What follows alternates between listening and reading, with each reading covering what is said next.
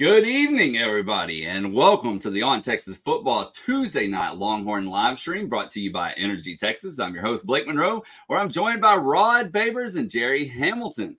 And guys, it feels weird being on here in the evenings. I'm not used to it anymore, but lots of recruiting stuff going on, Jerry. I know we talked about it this morning, some news on Kobe Black. Of course, the coaches hit the road this Thursday. I'm going to let you tell all the good folks out there all about it. Yeah, and by the way, Blake is so confident in the Rangers that when Bobby said, "What do you do tonight?" he said, "I got nothing going on. I'm in." But look, yeah, it's a lot of recruiting stuff going on. Obviously, Kobe Black, A&M had the door open waiting for him to show up on his official visit in College Station, and he never walked through that door, and they had to shut it.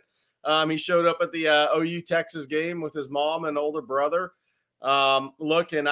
Texas is, I jokingly said on Inside Texas, my own 3 RPM standing as tall as Big Tex, and that's where I'm at.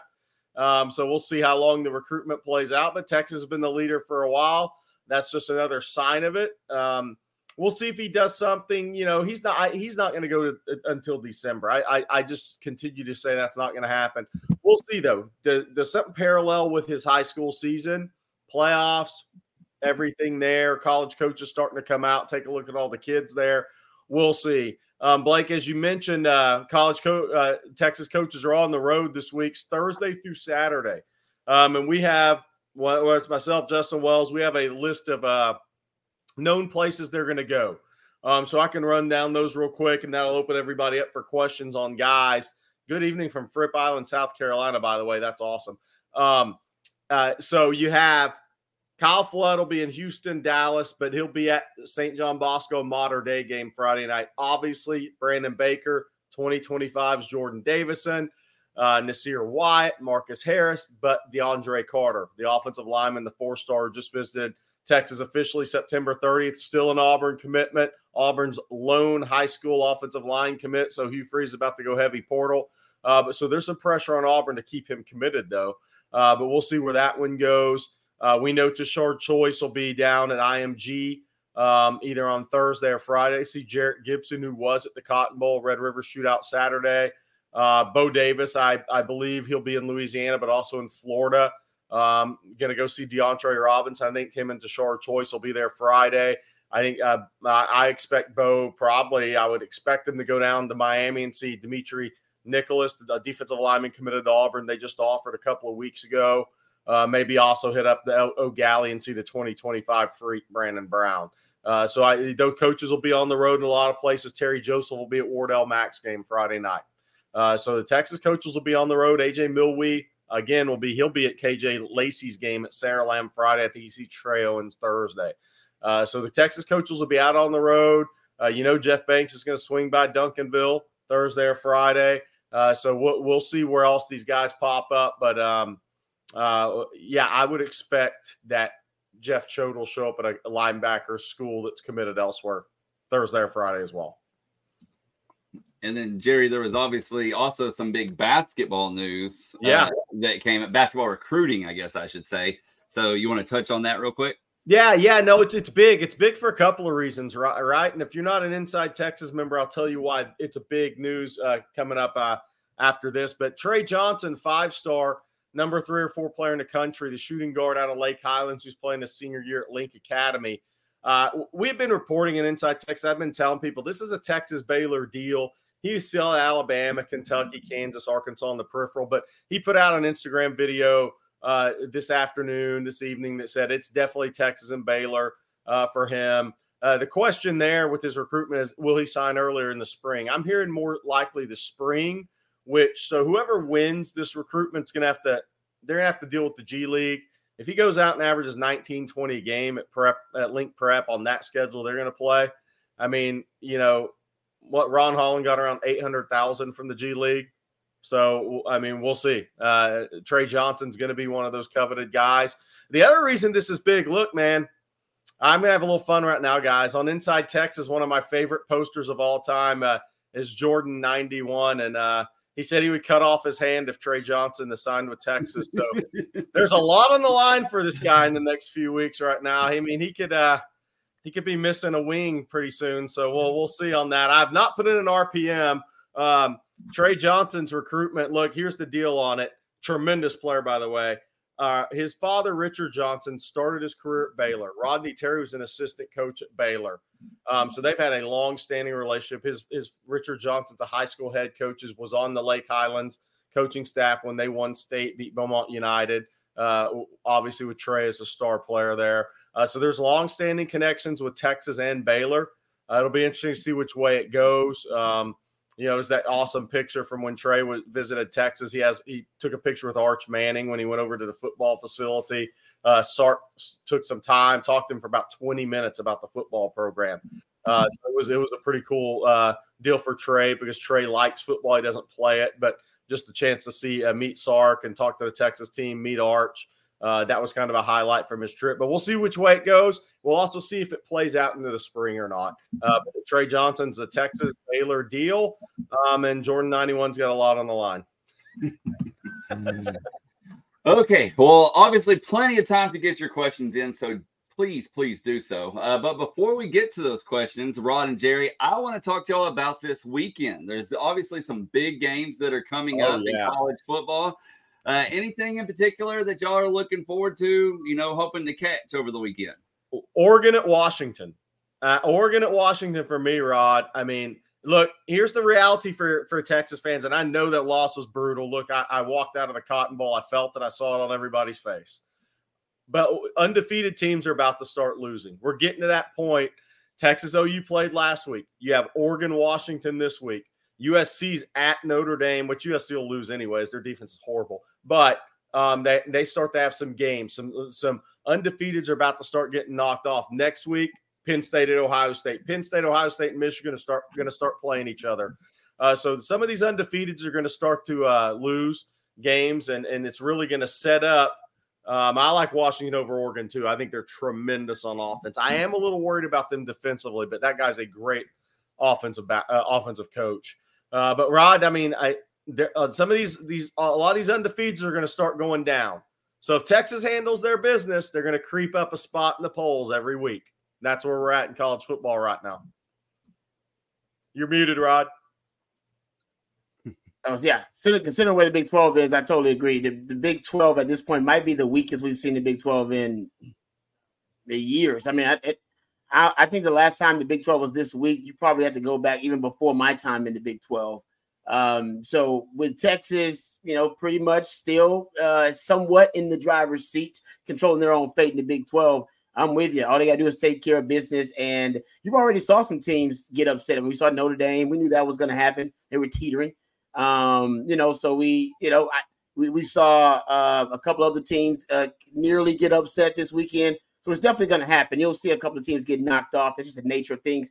But Texas, fortunately, doesn't really have to face any marquee big-time opponents. They may not even face a ranked opponent again in Big 12 play, depending on how K-State looks or, you know, maybe TCU, something like that. They may climb up the rankings a little bit later on. But the truth is Texas may not face another ranked opponent until, if they can handle business, get to the Big 12 title game. Yeah, by the way, a big game in Knoxville this weekend. A&M's at Tennessee. And after last weekend, you know, Texas A&M loses at Tennessee. Boy, the natives are going to get a little restless in College Station. So there's not many games out there that impact 2024 recruiting.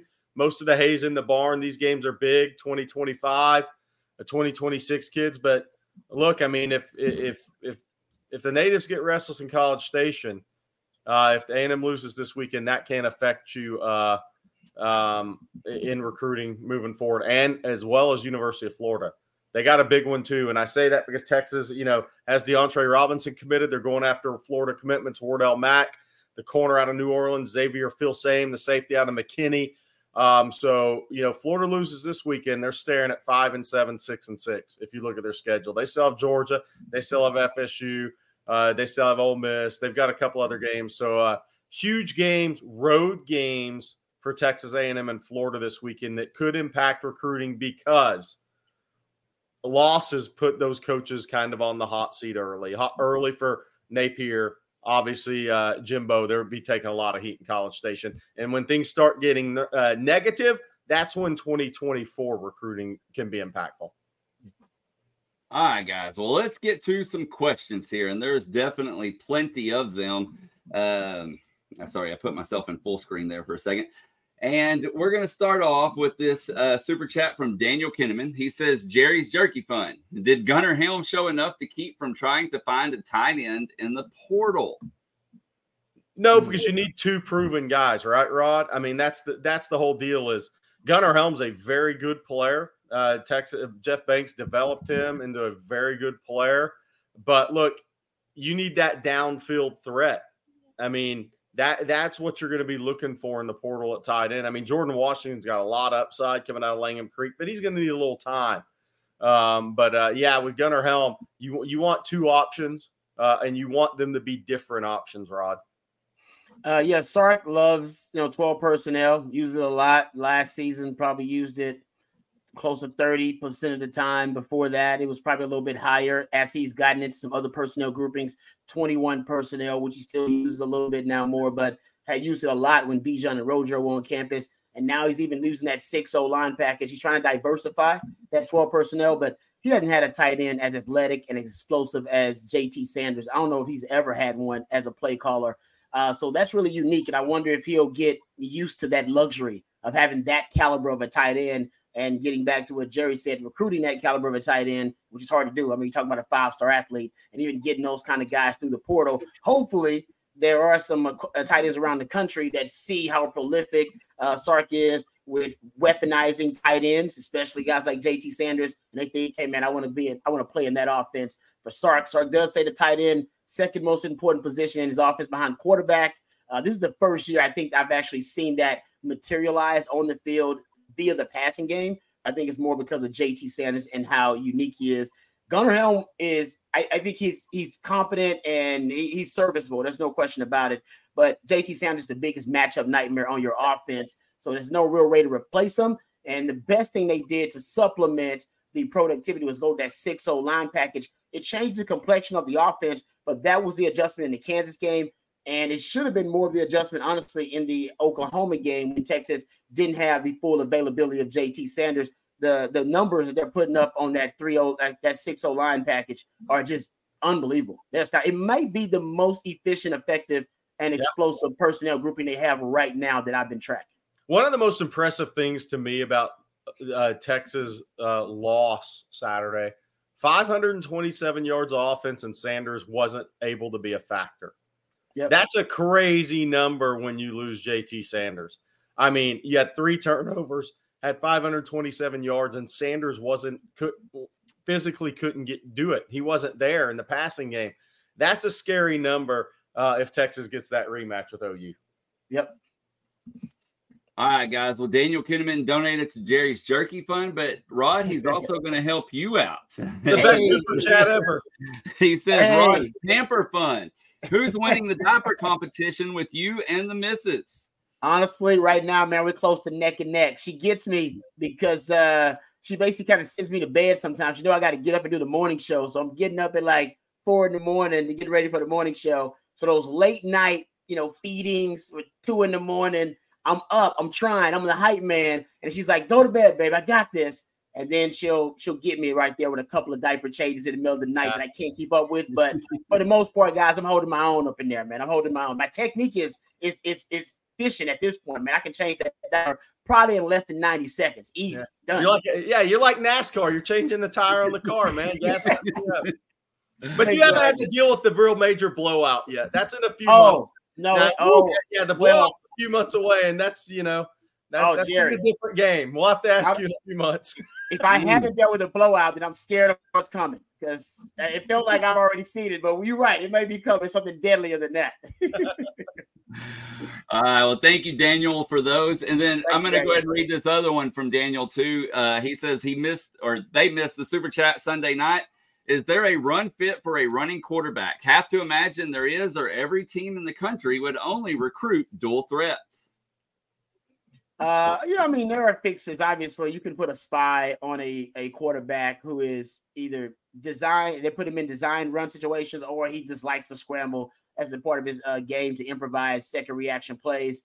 It's also on your defensive line, right? Sark has talked about being disciplined in the pass rush lanes and how that affect that. Now, there are ways to deter a running quarterback, but there's no doubt it's a cheat code. You can ask any defensive coordinator around the country that probably the best cheat code in football today is a +1 in the running game, which is a quarterback that can help you in the running game, but also a dual threat who can extend the play, that can improvise, and once the play breaks down and once the play decomposes, that they can actually resurrect it and turn it into something else, a scramble drill. That's why they're taking over in the NFL. We see more. They're actually, I read a stat yesterday that last year, for the first time ever, there were more quarterback rushing yards on design runs last season in the NFL than scrambles. First time in history of the NFL. It's never happened before because we have more quarterbacks that are being weaponized in that manner. So it's no doubt. It's a cheat code. You go look at, you know, the way you used to kind of beat and Nick Saban when he was at his peak, and it was you better have a quarterback that can hurt you in a lot of different ways. So, yeah, it's a way to stop it, but there's no doubt if you got a good one, and Dylan Gabriel seems like a damn good one, they present you with a number of problems. By the way, Corey Seager went yard in the first one. I just saw that. It came across on my phone. All right, we have another super chat here, guys. This one from Altoid Floyd, and he says, Rod, why did Sark tempo instead of a 4-minute drill? He said it was a 4-minute drill, which usually the point of a 4-minute drill is to milk the clock so that you have the last possession.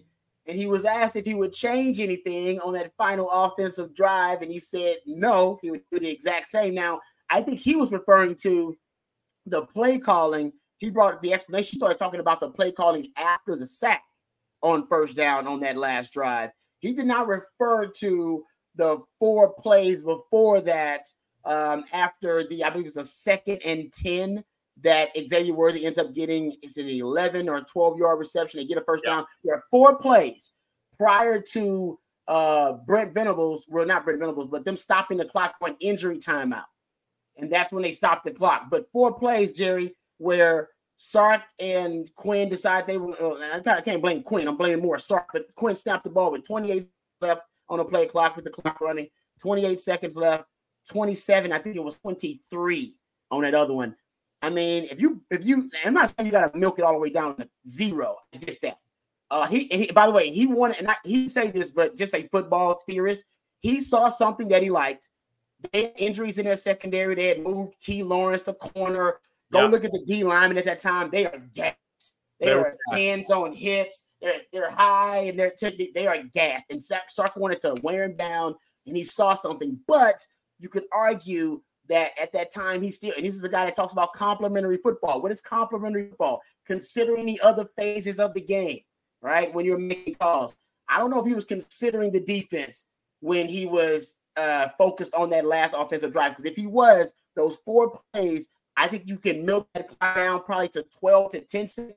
Guys, that's 30 to 40 seconds right there that Oklahoma would not have had. Yeah. They got the ball back with 77 seconds left. Scored in 62 seconds. Come on, man. That might be the game right there. It is a game of inches, and we're being nitpicky. But as a coach, you know, you want to be a high-level coach. That's how you got to be thinking. You got to be thinking about complementary football. And I think Sark was thinking like an offensive coordinator and a play caller, not a head coach at that moment. Yeah, and I think here's what I think watching going back, and I agree with Rod. I think what he was we'll never know. I think what he was doing is that RPO sack set them back. I think he was thinking, if I get a first down on this play, I'm running this thing to 5 and I'm kicking the game winner. But after they took that sack, you know, that kind of messed up the timing of everything for them. And everybody's like, well, they should have thrown it on 3rd and 9. No, they were out of field goal range after the sack. But I agree with Rod, but I have a feeling that's what they were, as a staff, that's what they were looking at. That RPO – where Quinn got sacked there, if they make a first down on that play, their plan was probably to run that thing to 5 and kick a 35-yarder to win it. Yeah. But again, that's what happens when you're thinking ahead like that instead of thinking of running the clock at the time. Good point. Okay, well, let's move on here. We have a question from Nico21. He says, unfortunately, I couldn't watch a lot of the game Saturday due to my kids' sports. I feel you. But from videos and highlights, I saw there seemed to be a lot of Jet Bush at edge. With the depth we have there now, why did he get so many snaps? That's a great question. I think we've had questions about the rotations at a lot of different positions, and how, why they haven't tightened up some of those rotations or at least made them more situational. And I don't know if they're situational. I would love to know if the rotations are situational or if they're on, I guess we can kind of go back and try to track it, if they're just actually on a kind of regular, steady rotation that they know every two series or whatever it may be. And it may be a matchup-based thing too. Maybe the matchup they like, because I've wondered about this at safety actually and tried to figure out what the rotations are. That's a great question, Jerry. I'm not saying the young man hasn't earned it. He probably has earned those reps. But I do wonder if there's a more effective person, a more effective choice that you could have ahead of him. I do wonder that. Yeah. I mean, I respect how hard he works and what he brings to the program, but he's not going to go sack the quarterback. The only time he gets sacked, he got a sack against Baylor. Baylor's offensive line's horrible, and Alfred Collins knocked the lineman into the puller. The puller tripped, and not that Bush didn't make a smart read on the play, but he's not the guy that's coming off the edge, beating the tackle, getting sacked.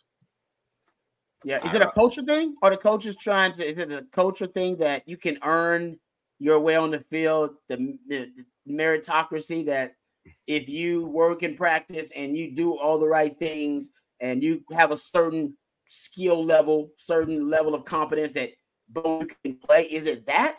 I'll tell you what I think it is. Honestly, Rod, is nobody was getting pressure. Okay. That's me. That's kind of where I'm coming out, but I agree with you. That's why Texas, that's why Colin Simmons is such a huge recruit for Texas. We don't have this conversation. That's fair. Yeah. All right, we have a question here from UT Boy, and he says, Rod, can you speak on Sark's clock management? I know you kind of did a little bit ago with that one question, but in general. Yeah. I think it's something that he struggles with. I thought bringing on Joe DeCamillis, special assistants to the head coach. I believe that was kind of their role as well, to kind of help with clock management, game management. And I do think, Sark failed at that clock management on the last offensive drive. I think he was thinking about, hey, I just got to score a touchdown, and I see the weakness in the opposing defense, something I can exploit. And then he went up tempo. And it was right after that, there was an Xavier Worthy reception, and at 2nd and 10, he gets that Xavier Worthy reception. They get a first down, and then that's when Sark starts. They going up tempo. You got no problem with up tempo in that situation, but you got the ball back with 4.5 minutes. You could have went to 4-minute mode, and there are 4 plays where the clock is running, and you snap the ball with 28 seconds left, 28, 27, and 23. Think about it, guys. If you just milk that down to 15 seconds. To 12 seconds or 10 seconds. I even got to go all the way down to 0. No. Oklahoma gets that ball back with like 30-some seconds. No timeouts. And they might have started milking that stuff earlier. Who knows how it goes. So I think that was a miscalculation by Sark. And I think him as a coordinator and a play caller, that's what mode he got in that situation. And you got to be in head coach mode. Head coach mode is thinking about complimentary football, what he says all the time. And complimentary football is about clock management, game management, thinking about your defense, how exposed they are. You got young players on that defense. No, it was no Jalen Catalon in that secondary, no Ryan Watts in that secondary, inexperience in a really, really big game. And as a coach, you got to be weighing that. It's really tough to be thinking about 18 different things at one time, but that's the job. And I think he failed at clock management late in the game. And I think ultimately it cost his team a better chance at being able to win this game. All right. Well, let's see here. We got some super chats, but before we get to those, I need to tell everybody about Energy Texas. And Energy Texas, they're here to help Texans take their energy savings by the horns. With their Freedom Flex plan for $4.95 a month, you can switch plans every 30 days without penalty. You can enjoy Texas-sized rewards and excellent customer service that you can hang your hat on. They serve Texans without the bull. So give them a call today or go check them out at energytexas.com. And we want to thank them for sponsoring the Longhorn live stream tonight. And as I said, guys, we do have some super chats that we need to get to. And so this one from Keith Davis, he says, do we see defensive linemen again in the backfield on 1st and goal, or is that over? Oklahoma is laughing at that disaster. Wow. I think 2 linemen It could be over. But here's the thing with that too is, look, I mean, Jonathan Brooks is a tremendous running back. He's not a downhill power back. Mm-hmm. That's kind of my issue with that package is, you know, it's easy as I just got to blow people off the goal line, blow people off the line and walking in the end zone. But when you're in games like that, I mean, you're playing against really good opponents, right? Talented opponents. So sometimes who you hand that ball off to matters there. And Jonathan Brooks is tremendous. He's going to play in the NFL. Guys have different strengths. His strength is patience as a runner. He's not the guy you just hand it to from the two and say, just go bowl through that linebacker and run into the end zone if the guard misses the block. I mean, that's not who he is. I'm interested, Rod, if they go to that again, if it's Savion Red in the back, because Savion Red is pissed off when he takes a handoff, and he is going to kneecap a linebacker because he plays with such low pads at 5'9", 215, and all he's got to do is dive to get the ball over the end zone at that point. I just think that personnel package, I think the running back's got to be a power guy. Yep, I agree with you 100%. I'll give you credit, Jerry, because you've been saying that actually before the season even started. You thought Savion Red could solve their kind of short yardage back issues, power back issues. And I agree. I think he has a knack, too, of kind of working in a phone booth. He does. And you know what I mean? And kind of finding that crease and finding that daylight. That's why he's great in the Red Cat package. Yeah, I mean, that was Sark trying to make a statement. And by the way, I support the statement and get the statement. The statement is simple. We don't give a damn if you know where the ball's going. Right. Because we got bigger humans. We got better ball players. We are right now going to impose our will on you, period. All right? So it grew up in his face because Sark is usually an offensive coordinator, a play caller, and an offensive mind that is praised for his innovation and creativity. But every now and then, I guess he wanted to break character and play ball. And that's, you know, Tom Herman used to do that, right? We used to call him the Mensa Meathead, where he would go, I'm playing meathead football. I don't care if they know it's predictable. This is football. I'm trying to move. He started saying, football is at its most basic level, moving another human being against their will. And sometimes he would just rely on that as a play call. Like, nah, we're gonna play some Mensa Meathead football. And I think there was a little meathead in there for Sark where he even admitted it. He said it's yeah, he said I would have changed up the play sequence and I'd have added another play in there. And I think he would have thrown in something a little bit more creative and he wouldn't have been as predictable. But Oklahoma, give them credit. Once again, it's another example of them being well prepared. Yep. They were ready and they knew, all right. When they began, and that was the first time we started Tavondre Sweat package, so they adjusted to that. But what they knew about the Byron Murphy element was wherever Byron Murphy is going, they're gonna try to run behind big man. So come right off his butt. Wherever he's going, all the defenders come right off his butt, and then that's where the hole's gonna be. You're gonna meet the run right there. They did it damn near every time, and it was a great play by Oklahoma. So that was them being well prepared. Sark. That was a tendency breaker to win big games, a big tendency in crucial moments. I'll give Sark credit for that, but I can't give him credit because it ended up being ultimately too predictable in Oklahoma. They got a goal line stand out for the ages, like Texas and Stony Clark. Yeah. Stony Clark. Stand for the ages. After Stony, hey, Altoid Floyd at 7:37 is something I want to bring up for Rod, not to talk about Blake. Okay. Yeah. So this is what I was getting at. I think it depends on your running back you have in the game is your personnel. And I really believe that. Look, if Texas had Cody Johnson Saturday, lining up like that was perfect. Mm-hmm. Or if you have Ricky Williams, who's going to run through somebody, right? Yeah. Texas doesn't have that back on their roster right now. They don't have the big 230-pound guy that's going to say, all right, come on. I'm going to run through your chest and I'm going to get the ball into the end zone, even if somebody misses a block. That's not there. So if Jonathan Brooks is going to be your back in those situations, I agree with spreading it out because he's going to be more patient and he's going to make one guy miss and he's going to dive to the end zone, right? Yeah. If you're doing that with Cedric Baxter, probably what you do. The only guy to me they have on the roster, if you're playing a mano-a-mano level opponent that you're not just going to just lean on and blow him off the ball, has got to be Savion Red. And that's what will be interesting is, I think these off weeks, these bye weeks are great because I think these coaches look at things like that. Okay, what can we do better in this situation? Well, sometimes it's not just the play call, it's who you have in the game. and what you're asking them to do. Agreed. And I think that's why I'm very interested to see what Sark does from a run game standpoint in the, inside the five moving forward this season. It's a great point. I agree.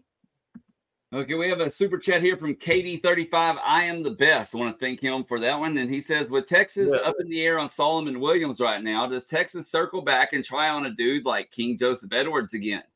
Hook on Love Day is still secretly in communication with Don McKinley. We need some big defensive linemen. Yeah, so look, Solomon Williams, I think, is an A&M lean. Just because he's been there twice in the last 3 weeks, only to Texas once. I go off instincts in this business, and my instincts are telling me that.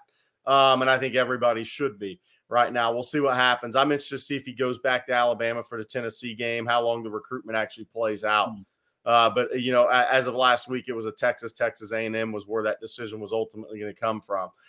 King Joseph Edwards, I've just heard nothing on that. I think Texas really likes Solomon Williams, but, you know, they have Colin Simmons. They have Zena committed, obviously different type of edge prospect. Solomon Williams is the Colin Simmons is the big winner in the recruiting cycle for Texas. Is Texas secretly in contact with – not secretly. They talk to him once a week, the kid or the mom. I think they're sitting there seeing if A&M's going to implode because otherwise I don't think they're going to win that one. I think Texas needs some big D linemen. Well, actually, I'll say this. I think Alex January is playing really good ball. He's a midterm graduate. He's 6'4", 325. Assuming DeAndre Robinson signs with Texas, he's a midterm enrollee. He's 6'3 and a half, 305. But those guys are still going to be freshmen. If they need a big lineman late, it's got to be in the portal to me. Don McKinley's a really talented player, but he is not an Atwater instant player guy. He is not coming in and being that type of impact player on a D line. I just don't see that with him. I think he's going to take some time. So if people are looking for who's the impact guy out there, it doesn't mean, even though Dom's rate is a 5-star, I don't think he's the impact guy. He's not. I don't think he's an early enrollee. At least he hadn't planned to be. I think he's going to need a little time. So that would have to come from the portal. We have another recruiting question here that I'm going to get to real quick, Jerry. And it's from Rick. And he says, Jerry, has the McKinney safety made an official visit to Texas at any point so far? No. The only two official visits he made were Florida and Georgia, and he committed to Florida over Georgia. And we're talking about Xavier Filsame, who Texas offered Saturday. Inside Texas, we broke the news he was coming into the Red River Showdown on Friday afternoon. Texas offered him Saturday on the way to the Cotton Bowl. I think Texas can get a visit there. Again, it's almost similar to A&M. I think Texas is going to hang around the rim and see what happens with Florida's season the rest of the way, because there's going to be some intense pressure there if Florida doesn't win this weekend. And that's where, you know, if Florida goes 5-7, 6-6, if they don't win this weekend, that's what they're staring at. Then you're going to start to see they're going to have some guys peel out of that class, and you have to be there to recruit Wardell Max, which Terry Joseph will be his game Friday, and Xavier Filsame. The rundown on his recruitment is his dad lives in McKinney, the mom lives in Orlando. He's originally from Orlando. He moved to the McKinney area in 6th grade. Georgia's making a run at him this season again, though. They haven't backed off, so that tells you the level of prospect he is. Will Muschamp and Kirby Smart, they don't exactly recruit stiffs on defense, guys. So that tells you the level of prospect he is. But I expect Blake Gideon to go by that school late this week. Another day is here, and you're ready for it. What to wear? Check. Breakfast, lunch, and dinner? Check. Planning for what's next and how to save for it? That's where Bank of America can help. For your financial to-dos, Bank of America has experts ready to help get you closer to your goals. Get started at one of our local financial centers or 24/7 in our mobile banking app. Find a location near you at bankofamerica.com/talktous. What would you like the power to do? Mobile banking requires downloading the app and is only available for select devices. Message and data rates may apply. Bank of America NA, member FDIC. Seeking the truth never gets old. Introducing June's Journey, the free-to-play mobile game that will immerse you in a thrilling murder mystery. Join June Parker as she uncovers hidden objects and clues to solve her sister's death in a beautifully illustrated world set in the roaring 20s. With new chapters added every week, the excitement never ends. Download June's Journey now on your Android or iOS device, or play on PC through Facebook Games. All right. So, well, let's move on. We have a question here from Bobby Brown, and he says, is it Big 12 title or bust? Yeah. After beating Bama, yeah, Rod. Yeah, no doubt. Because the Big 12, we just talked about it. Yeah. Now, you go right now, all roads seem to lead for both teams, Oklahoma and Texas, back to the Big 12 title game for a rematch. That'd be great. There are some teams, I guess, that could upset that situation, and West Virginia might be in the driver's seat right now for that. But, yeah, considering how down the Big 12 is, there is no doubt if Texas doesn't play in the Big 12 championship, something went horribly wrong. Yep. And if they don't win it, Longhorn fans are going to be upset considering how this game went. Most Longhorn fans believe that Texas lost this game and Oklahoma didn't necessarily win the game. I didn't say that was me, but that's how Longhorn fans feel right now, that they lost that game because of self-inflicted wounds, red zone issues, turnovers, penalties, things of that nature. So if they go back to the Big 12 title game, face Oklahoma, and don't beat them, or these issues pop up again, even though the Longhorns will just be, even though they'll be an 11-win team, the Longhorn fans will still be upset about it because they won't like the manner of the two losses, especially being to the Sooners, strangely enough. Yes. By the way, 6-0 Rangers, 3-run homer, Blake. You're on to the LCS. I'm ready to go, baby. Nice. All right. Let's see here. We have a couple more super chats that we need to knock out real quick, guys. And this first one from 817, Mr. Talk Too Much, and I probably should have read this earlier. He says, blitz/spy, the strong hand side, maybe. That was in reference to one of our earlier conversations. So that was apologies. About the dual threat quarterbacks, was that? Yeah. I believe it was. Yeah. That's a great point about flushing them, right? You can essentially decide. I remember this was a discussion about Dylan Murrow, based on analytics, you do the research, find out what angle and from what side they like to throw the football, what if they flush from the right or flush to the left, where they like to throw the football, where they're most comfortable. And then obviously you want them to go to the other side where they're most ineffective throwing the football, and you kind of flush them. You can blitz them, overload from the right or the left, flush them to their most ineffective side. And then you can have a spy waiting on them. You can really almost force them to scramble and abandon the pocket where you want them. And that's another way to do it too. So there are different approaches. And I thought PK did a great job with Jalen Murrow, but remember, he wasn't a true dual threat because he couldn't hurt you as a passer as much. Hey, Jose Rodriguez has a good question, I think. Because people have asked it before at 746. Yeah. He says, Rod and Jerry, I know that I'm not the only one that sees a 6'7" quarterback on the sidelines who we can use in the red zone. Is he that type of athlete? And is it worth it to get us some yards in the red area? No, and look, Malik Murphy's a pocket quarterback. If you did athletic testing, he'd be probably the third. He'd be behind Arch and Quinn in athletic testing. He's a pocket quarterback. He is I'm not saying he's Jamarcus Russell's a player, but he's Jamarcus Russell's size, Frank. Mm-hmm. Yeah. I mean, though, he's a pocket quarterback though. So he's not what people think. I mean, there's no Tyrone Swoops here athletically. I'll say that. I mean, so that's, if he was, you would have seen him Saturday in that package. That's just not who he is.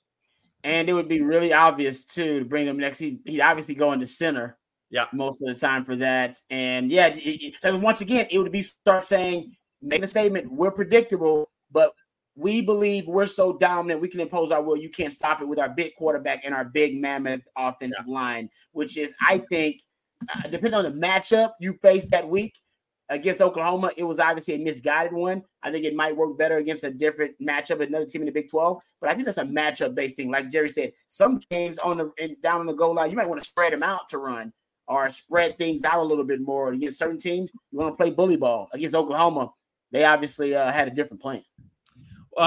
There's Isaac Darden came back. Why was he getting Cam Newton comps coming out of high school if he has no athleticism? That's terrible. Look, I mean, you didn't ask me on that one. I would have told you those people need a new profession. That's not who he is, okay?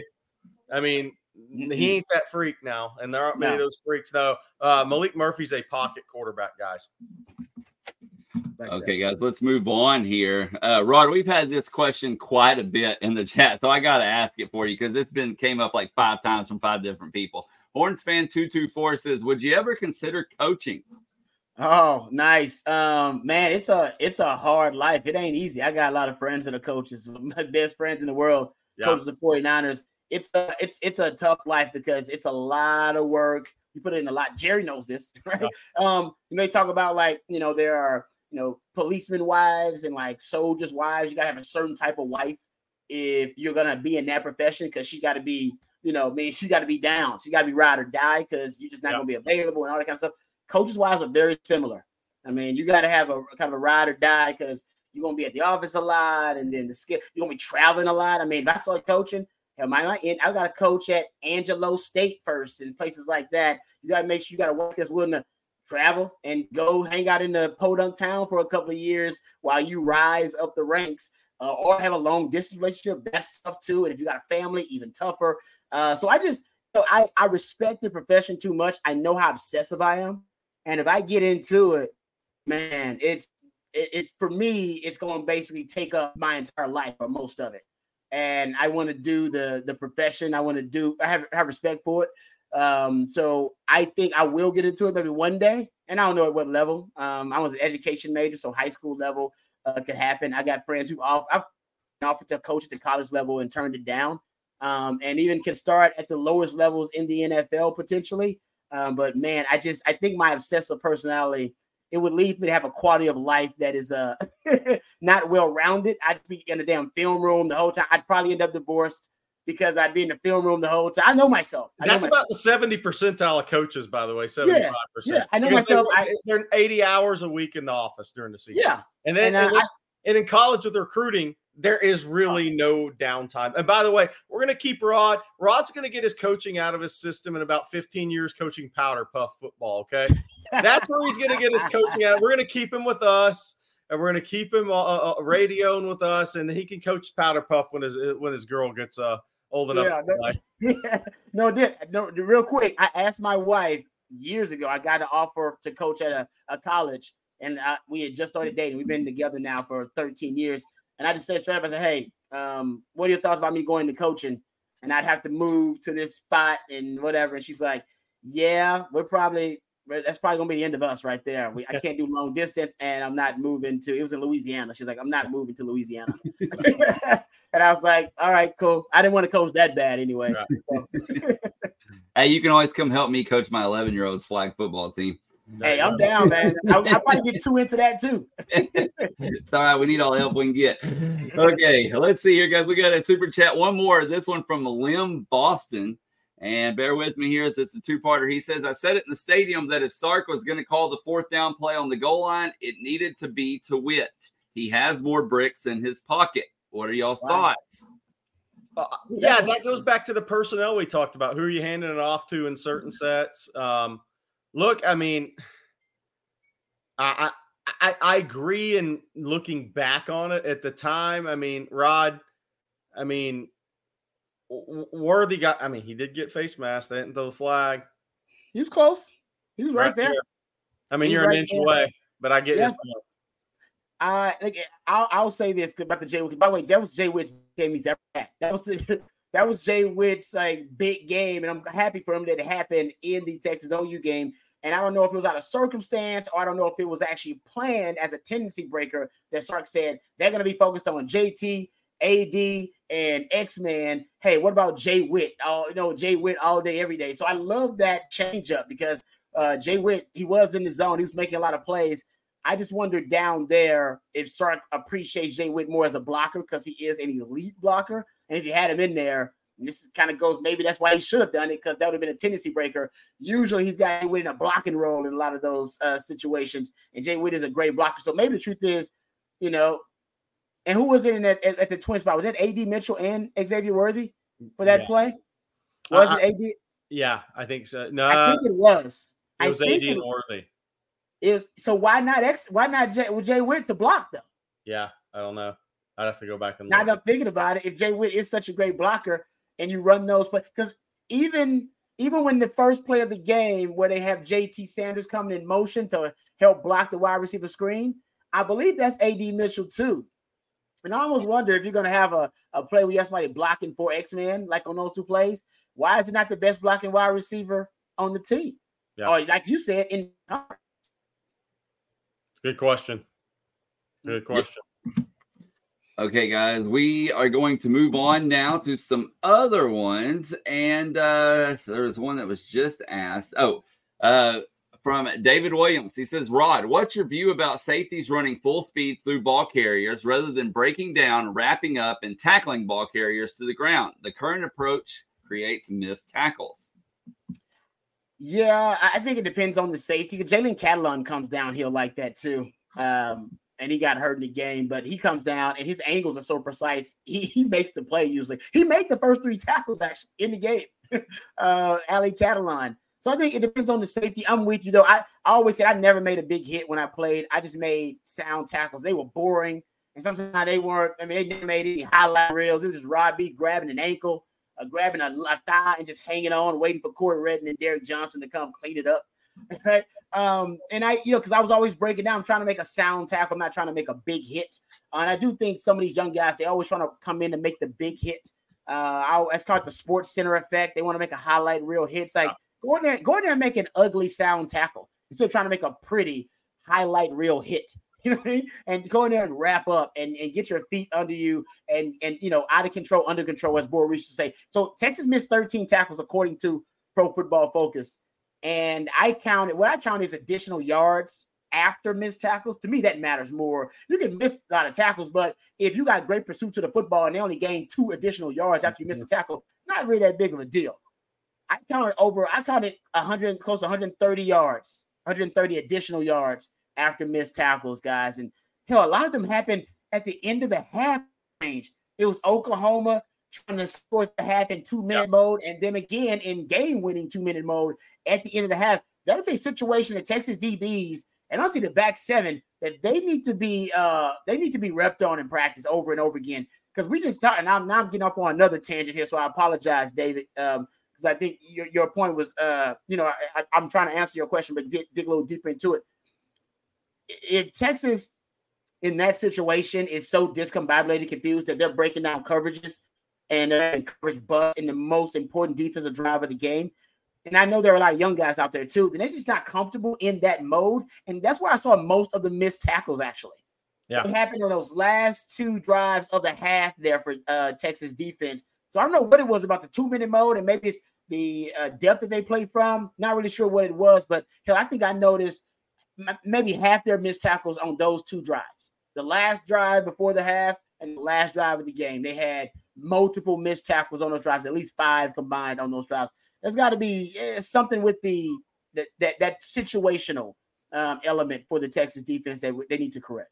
And I would add this. This was the first game all season for Texas, truly, that a quarterback had a lot of time to throw, could pick his spot to throw it to, and after you've covered 3 seconds, you're more in the open field, right, Rod? There's a lot of pressure on you haven't been under this year as a defensive back. So that was one of the rare times for Texas this year. The only time it's happened multiple times in a game, where the throws were in down the field intermediate, longer developing pass plays. Corner was covering. He's covering for a split second, 2 split seconds longer than normal. And he knows he's got to then come out of that cut, make that tackle. They haven't had to do that this year. That was a different experience for those guys. And that's why I totally agree, Jerry. And that's why, I think I said this on Sunday, I'm a little upset that they didn't get to see Jalen Daniels. And our people are like, that's not a big deal. When you talk about correcting issues, remember that Rice game and how panicked we were about the offensive line. They were going to be a disaster versus Alabama. They weren't, because Sark said, we're going to solve the problem. That's what coaches do. They're problem solvers. He said, we're going to solve the problem. They went back to work. They went good on good. They fixed those issues going to the Bama game, and the offensive line looked great. I do believe something similar could have happened to the Texas secondary versus Kansas. I think they could have got exposed in some ways. Also, there's a dual threat quarterback, so maybe you wouldn't have went into the Oklahoma game with the false confidence that you could pressure a dual threat quarterback organically, and also that your secondary would hold up against a high level quarterback. You would have built in some fail safes within the defense. You probably would have had a spy more. You might have brought more blitzes. You might have changed up the coverage a little bit more to protect those guys. I think they went to the Oklahoma game with a false sense of confidence about how to defend a quarterback with functional mobility and receivers that were a fast group of receivers that honestly were a lot more skilled than Texas anticipated. They were able to make some plays out there on the perimeter. So I think that's, you know, when you talk about getting better week to week, you know, hopefully you win games, but you also want your opponents to test you, to push you.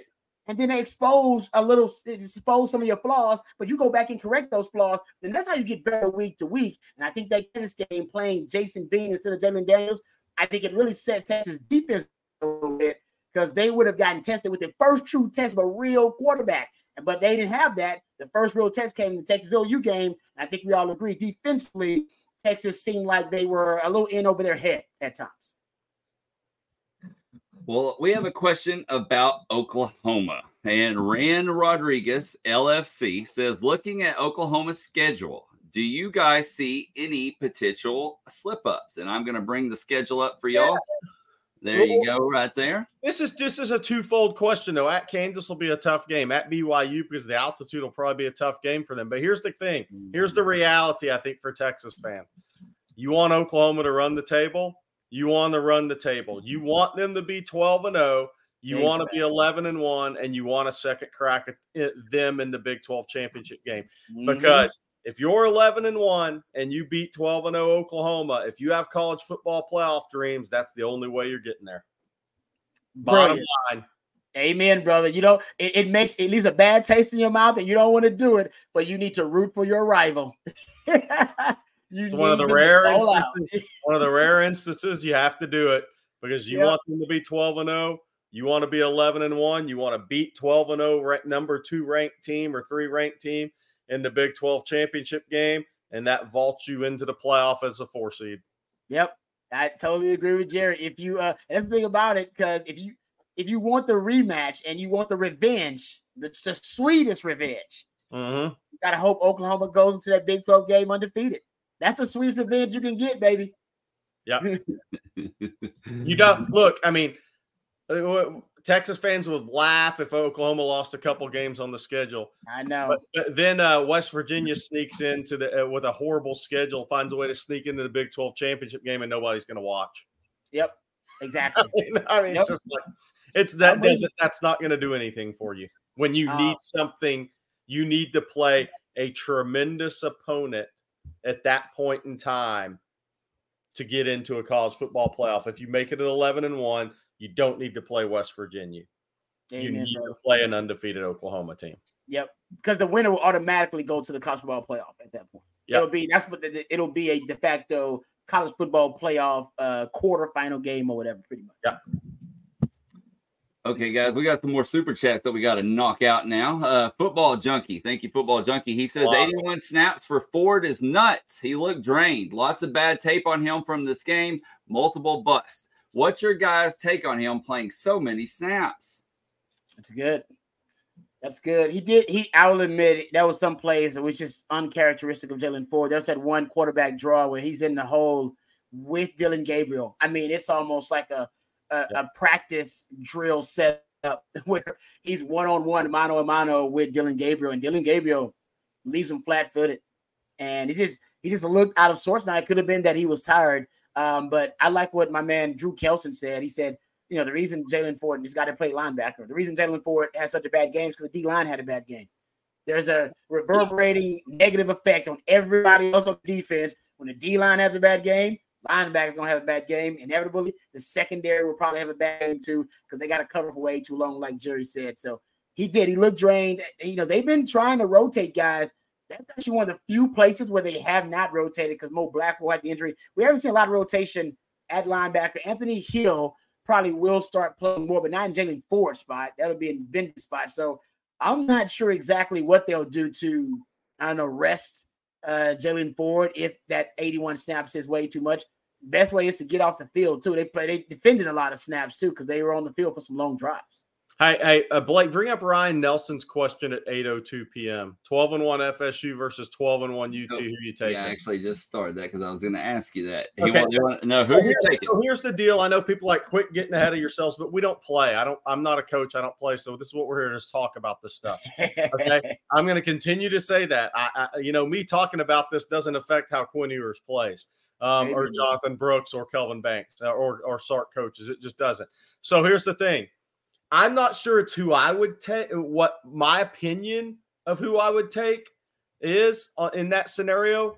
I think in that scenario, Texas would get in because, one, that means FSU dropped the game and their schedule, they got Duke, but they're at Wake, they're at Pitt, they have Syracuse this week in Miami, who's, I don't know, Northern Arizona and out of Florida, who could have be 5-6 in that game.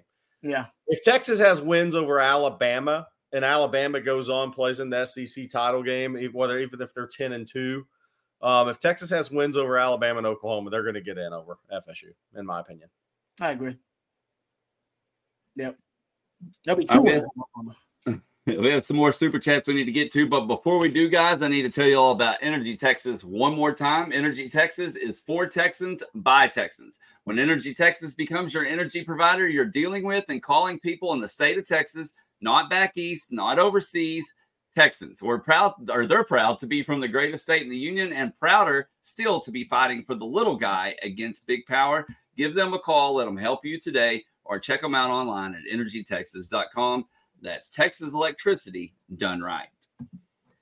And we have a super chat here from 817 Mr. Talk Too Much again. So thank you again. He says, I'm with Jerry. Red's the key, but what about a Nayor jump ball in the end zone? No, I mean, look, if he was going to do it this year, they'd have him on the field. That's the way I look at it. I mean, it's not as Rod said, I mean, your best option in that scenario right now, maybe the lineup JT wide. Get in the jumbo formation and line up JT wide and say, all right, here it is. I mean, here it is, JT. You either make the plan or make sure it gets knocked down. Right, Rod? I mean, that's your best option. Yes, Sark is not a fan of the fade route in the end zone. Remember Tom Herman loved the big wide receivers. Yeah. He loved the 50-50 ball guys. You got a Colin Johnson, Lil Jordan Humphrey. We saw a lot of fades from Texas. Sark didn't like that type of receiver, really. And honestly, he's a speed demon guy. So I'm with Jerry. I think JT Sims is probably your best jump ball player if you want to do that. But keep in mind, analytically, the is one of the least efficient routes to run in the red zone.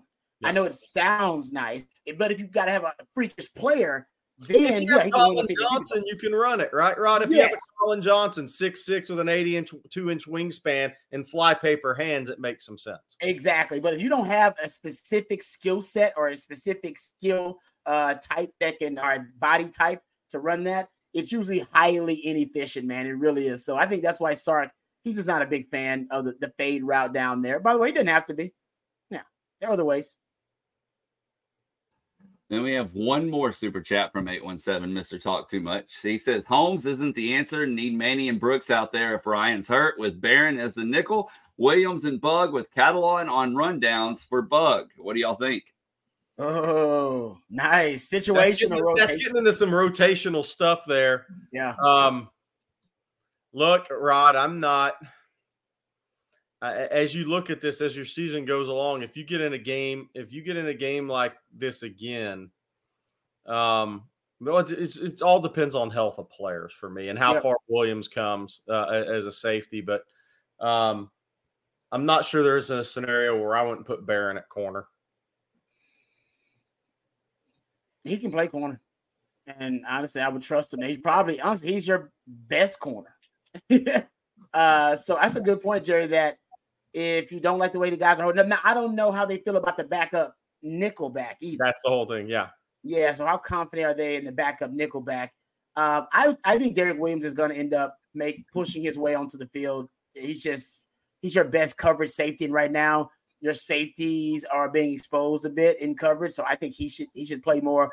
I love Jalen Catalon. Even they went after him in the game with that deep ball. But that was just a really well-designed route combination and the formation with the stack twins. And it's not his strength necessarily, his coverage. It's not a weakness, but it's not necessarily his strength. His strength is, as it's kind of an all-around instinctive football player that's right. around the ball. He's just a ball-hawking, playmaking force multiplier.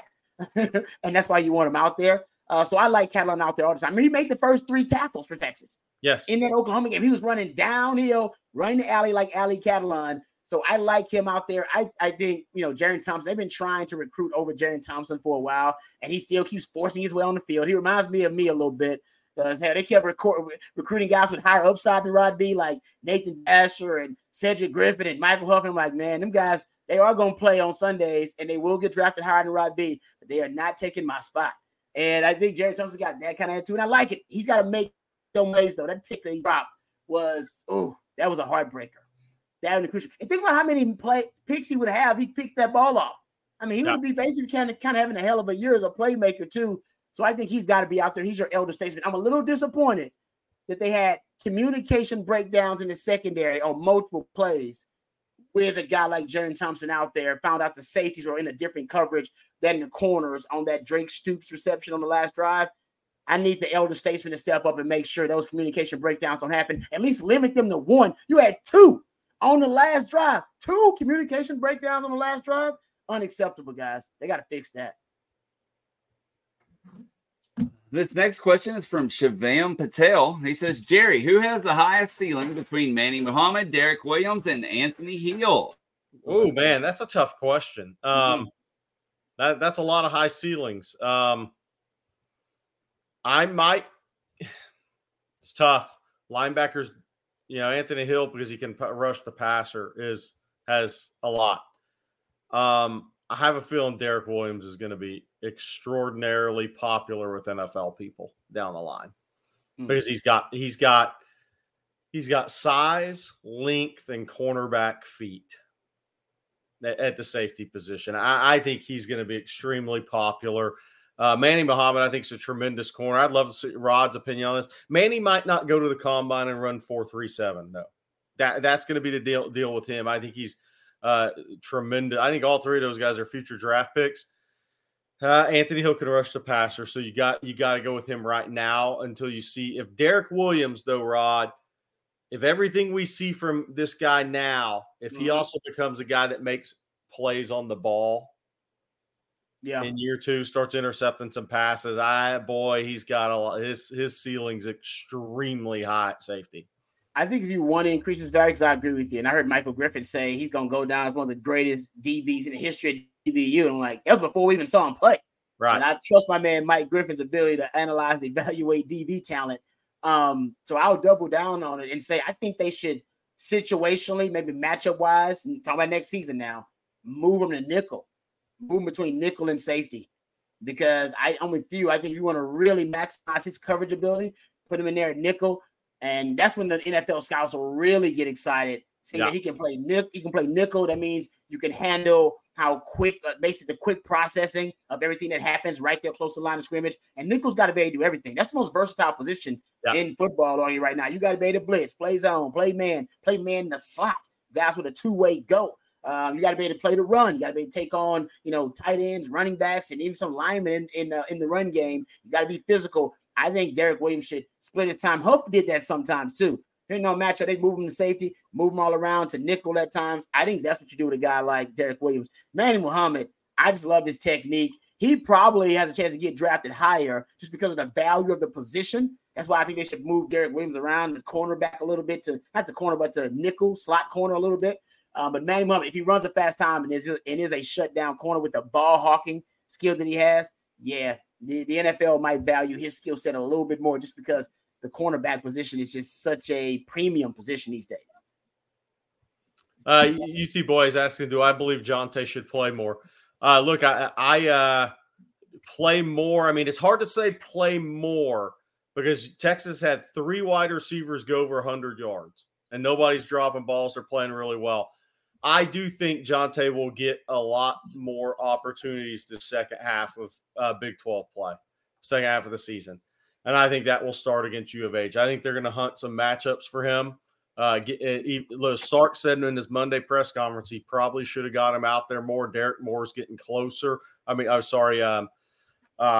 Moore's getting closer too. So I think you're going to start to see those guys play a little bit more. I agree. And I wonder, Sark, when he was at Alabama, I don't know if he's going to do it at Texas, but Sark is really good about evolving his scheme to the personnel he has. When he had those 4 first-round wide receivers at Alabama, he had what he called the red package.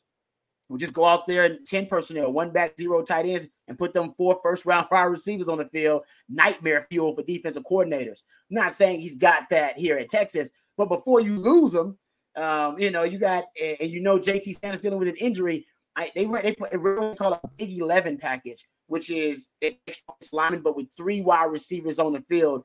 I wonder if Sark is getting closer to putting together a personnel package just situationally to blitz the opponent with speed with X-Man, A.D. Mitchell, Jay Witt, and Jonte Cook potentially on the field for a pack. We haven't seen a 10 personnel grouping with Sark since he's been here, but we haven't seen a wide receiver room this deep since he's been here. Yep. Well, guys, we got time for just a few more questions tonight. I'm going to take this one from Isaac Darden. He says, do you think Cedric Baxter will be injury prone moving forward in his career? That's a tough question to answer, man, because once you get a nagging injury in a season, it can appear that way. I can't sit here and say that, though. I mean, look, some people thought Jordan Shipley was going to be injury prone early in his career at Texas. Bo Scaife. I mean, and then they didn't turn out to be. I think sometimes you can have a little rough luck with injuries. I mean, like Cedric Baxter's senior year in high school, he missed half the regular season, but it was due to a pulled hamstring that he kind of re-injured from track spring of his junior year. But the reality was they were going to win those games, and they didn't need him. So he could have probably set 2 weeks and played. I think here, I mean, you know, it's hard to say that. I mean, he's a young player. He's going to get a lot stronger. I mean, he had a tough break, how he fell on his shoulder full speed on the point of his right shoulder. Then whatever happened to his calf, lower leg, which has kind of been lingering a little bit. But it's hard to say that. I mean, we'd be totally guessing because some guys have looked like it early in their career, and then they were fine the last 3 years of their career. So that's a tough one. Agreed. And then some guys like Rod B, healthy their entire high school, college career, and then get to the league and have 3 shoulder surgeries in a row. You just never know, man. It's unfortunately, yeah. Well, we're going to use that question to springboard into this one from Justin Daniels. He says, please speak on the personnel decision. I know we're high on CJ Baxter, but Brooks should be getting more carries. Now, it is worth noting Brooks leads all Power 5 running backs in rushing yards currently. Here's what I have to say to that. It's twofold. Brooks is not built like Ricky Williams. And he's not as big as Deontay Foreman. You don't want him carrying a ball 35 times in a game. That's not a way to keep him healthy for 13 games. Yeah. I mean, that's not going to happen. It's not going to work. He's not physically built like that. He's not that type of runner. The best case scenario for Texas is CJ Baxter gets healthy and Brooks is 18 to 20, 21 touches. He is 100% full go in all those touches. And then Baxter's coming into the game, who's very talented. I'm just telling you, the Texas staff thinks this guy is going to be tremendous if they get him healthy down the line as a player. There's a reason they started him. The guy's very talented. The best case scenarios is he can carry it 12 times a game. And Jonathan Brooks is fresh all season. The last thing you want to do is wear Jonathan Brooks down the next 5 games, then you get into Texas Tech and you have Big 12 title the week after that, and the dude doesn't have any juice. Yeah, that's a good point. And he's not built like Ricky Williams. Nobody is, but I'm just saying, like, those type of backs, he's not built like that guy. Yeah, he's not a workhorse back. And by the way, nobody wants workhorse backs. They say they're the exception to the rule. Nobody has workhorse backs anymore. All right, we have time for one more question here. This one from Bryce Phillips. He says, which teams left on the schedule give Texas fits and why? I think Rod and I are on the same page here. Yeah. BYU and K-State are interesting because before the season, when you said, okay, who can negate the Texas defensive line, which had to be the strength of their team on this year. Had to be the strength. Yep. That's Byron Murphy. That's Sweat. That's Alfred Collins. That's Trill Carter. That's the depth at that position. People, I circled K-State because their interior offensive line was really, really good. I think BYU's got a really good offensive line. I'm not sure either one of those teams can stop Texas is their issue. Rod, so from a personnel standpoint on offense, then also you have running quarterback at K-State, a guy who is an athlete. You know, I say at TCU, at Iowa State on the road are mine long-term because, look, Auburn almost beat Georgia 2 weeks ago. They're not close to being as good a team as Georgia.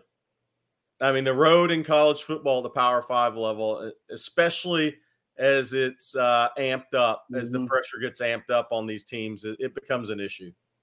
Yeah, before the season started, obviously, it was K-State. It still feels like K-State could be that. They're just – I think they've been very disappointing overall because Will Howard has not taken the step, that leap that they thought Will Howard would take. He struggled a little bit and been inconsistent. And the defense really misses the guys they sent to the league, Brent, the defensive back, Felix, and Udike Uzoma, and, of course, Deuce Vaughn. I think they really miss those guys. It may take them a year or so, a program like K-State, to really develop some quality depth behind them. But schematically, they run the three high, three down, which has given – it matches up well with Sark's offense. So that's there. You just brought up the offensive line, which matches up well with Texas' strength on defense, which is their interior D-line. And they do have a dual threat quarterback, so they will run triple option. They will run quarterback draw. They will take the Oklahoma game plan and try to replicate as much of it as they can with Will Howard being, you know, their version of Dylan Gabriel. Yeah. So, honestly, K-State is still that. And the purple kryptonite, damn it. So, that's still that for me because I think they add – there are a lot of different problems they present to Texas. I still think Texas is better than K-State and is going to beat them, but they present a lot of problems. I'm with you on the BYU one. Obviously, that's a little bit personal for Sark, so I'm sure he's going to have the guys ready to go. But they got offensive line, and they got grown men on that damn roster who pay mortgages and have kids, so they think differently. And I'll throw TCU out there, too, just because this might be TCU's home, man. That's going to be a big – yeah, Brett Yarmark will finally show up at that game because the Big 12 offices is down there, so he'll probably show up to that game. And I guarantee you, they also run that three high, three down. Yeah. And yeah, and I do think, you know, for some reason, I don't know why, Sonny Dykes has a good record against Texas, the way he's coaching. It's a weird little thing whether he's with Cal and they're running the Bear Raid or whether he's at TCU. He has a weirdly successful record against Texas. So I'll throw the purple kryptonite is probably 1 and 3 for me, K-State and TCU. All right, guys. Well, that's going to do it for this edition of the Tuesday Night Longhorn live stream right here on Texas Football. We want to thank all of you for tuning in. I want to thank Energy Texas for sponsoring tonight's show. Thank you all for the super chats. Be sure to hit that like and subscribe button. We would definitely appreciate it. And we would also appreciate if you'd ring the bell so you're notified anytime a new video is posted right here on Texas Football. And Jerry and myself and Bobby will be back tomorrow morning at 8 a.m. for the Coffee and Football, so be sure to tune in for that.